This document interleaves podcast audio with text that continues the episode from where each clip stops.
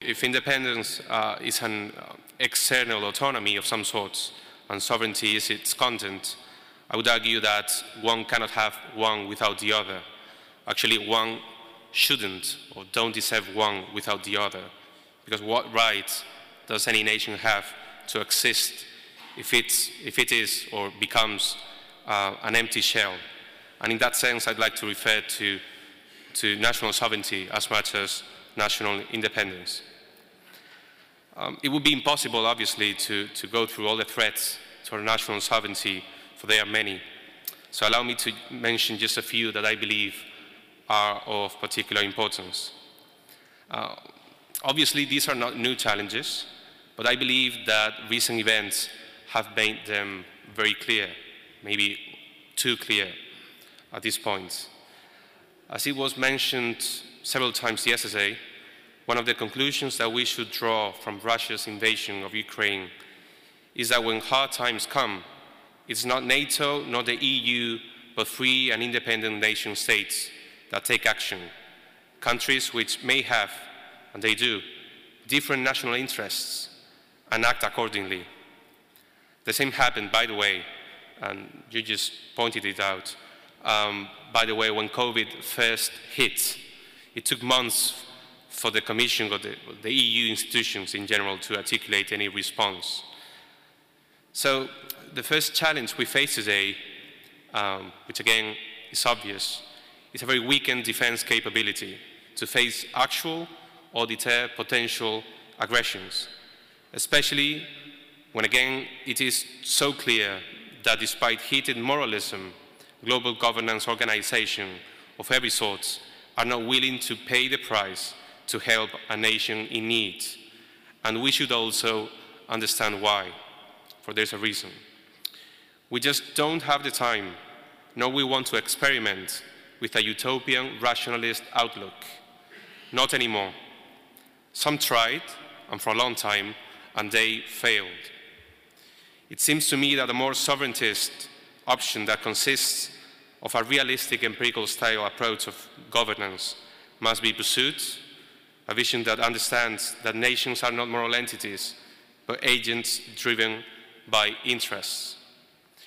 A new international conservative order is not an option, but a necessity. And let us not think that the liberal order it replaces was ever such a thing. It was hardly inter international, but rather regional, if not go ask revisionist powers out there. It was hardly orderly, but rather chaotic, and it was hardly liberal, but rather imperialistic, and in doing so, paradoxically illiberal. Secondly, I believe massive illegal immigration is also a threat to nation states for at least two main reasons.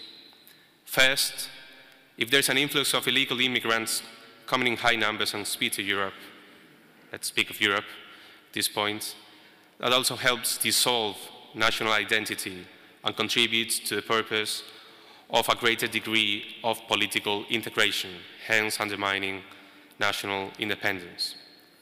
Allow me to quote here St. Thomas Aquinas, not an extremist of any sort, to illustrate these points.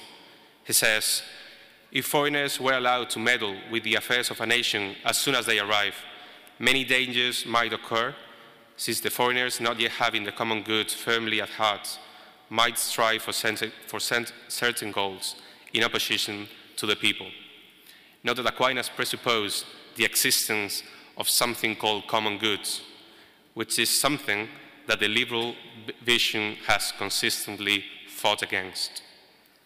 Second, illegal immigration is being used today, as it has been in the past, across history, for strategic purposes by third parties, especially other states, to create unrest and produce internal allegiance to the home country, which has a special interest in infiltrating people for a number of reasons. For instance, Lukashenko has been importing immigrants for months now on tourist visas to send them later on to Europe. The result, if he succeeded, would be that Putin would pay the bill if not, the EU would pay him off, as we already did, so that Turkey would hold immigrants in. Another example is that of my country, Spain. Morocco has consistently practiced these weaponized migration strategies over the years, something that has intensified in the past two years. In 2021 alone, more than 50,000 people crossed illegally Spanish southern border because of Morocco. There were over 20 attempts to climb the fences separating the Spanish cities of Ceuta and Melilla from Morocco.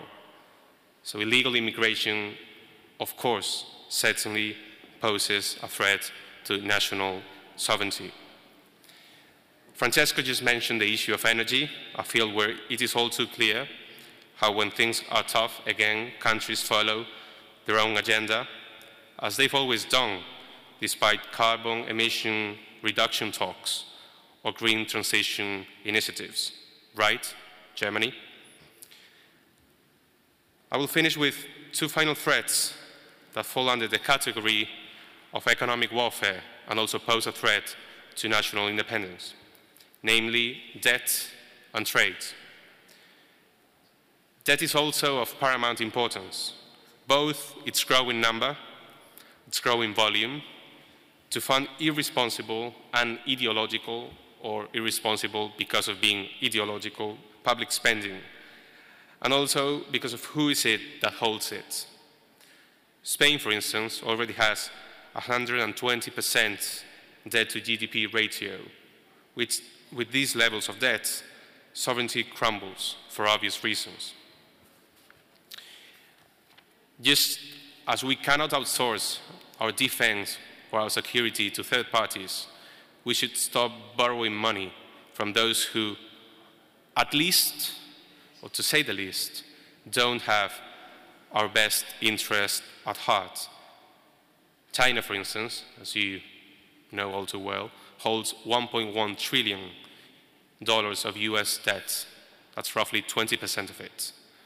Now, that severely harms any nation's uh, independence. The same would apply to trade. China is today a top trade partner of the entire EU and also the US. Sometimes conservatives, we are criticized or branded as protectionist. I would argue that this is not the case. We are just not stupid. And with massive trade partners that don't, don't follow, they just don't, the rules of the game, I'm afraid that we can either have free markets or free trade, but not both. So in conclusions, we should be watchful of our security and defense capabilities to protect borders and peoples. And we should also take a look at who we owe money to and who we trade with, because that too affects national independence. It seems clear to me, as many have said before these days, that brotherhood of free and independent states that share a number of values such as love of country, the importance of virtue, and the idea of objective truth is a much more honest and also a more pragmatic way of arranging cooperation internationally while retaining that which we should protect fiercely and passionately, as the Ukrainian people are doing these days, setting an example for us all. Our right to exist our national sovereignty. Thank you very much.